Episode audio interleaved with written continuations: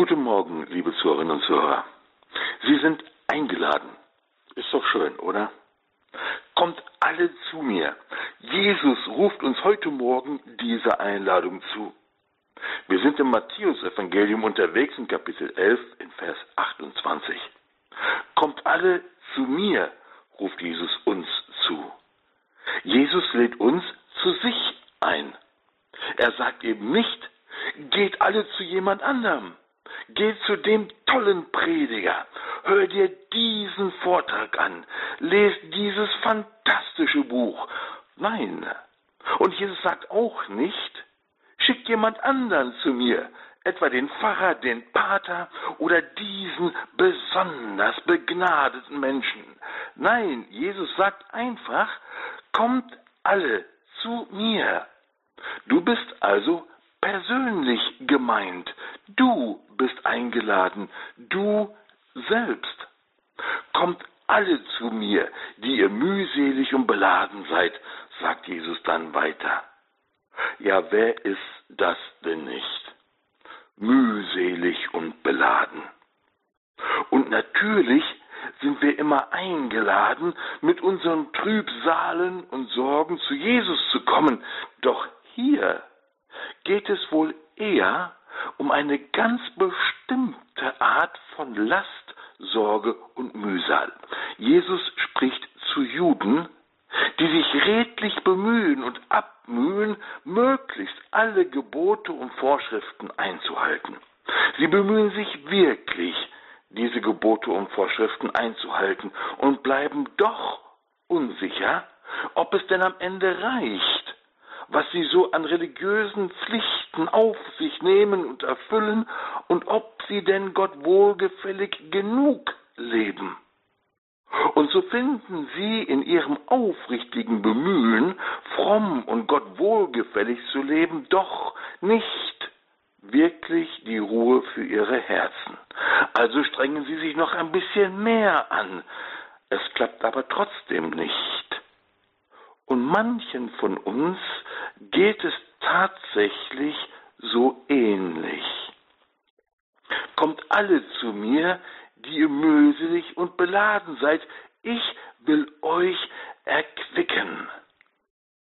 Im Psalm 23 lesen wir, er führt mich an Wasser der Ruhe, Erquickung spendet er meiner Seele. Erquicken, erfrischen, euch die Ruhe geben, die euer Herz sucht. Spüren Sie, wie Jesus sich danach sehnt, dass diese Ruhe unser Herz erfüllt. Jetzt, nicht erst, wenn wir gestorben sind. So als würde er uns zurufen, trau dich, komm selber zu mir, ich möchte dir die Ruhe geben, nach der deine Seele sich sehnt und ausstreckt. Na schön, aber wie soll das denn gehen? Kommt alle zu mir, die ihr mühselig und beladen seid, ich will euch erquicken, nehmt mein Joch auf euch und lernt von mir denn ich bin sanftmütig und demütig von Herzen, und ihr werdet Ruhe finden für eure Seelen, denn mein Joch ist sanft und meine Last ist leicht. Nehmt mein Joch auf euch und lernt von mir. Nur ist ein Joch für uns natürlich etwas Furchtbares. Das Joch der Sklaverei etwa oder der Unterdrückung, Zwang, Freiheitsberaubung. All das meint Jesus hier natürlich nicht, wenn er vom Joch spricht. Das sehen wir schon daran, dass dieses Joch niemandem auferlegt wird. Das Joch, von dem Jesus hier spricht, ist eins, das wir freiwillig aufnehmen.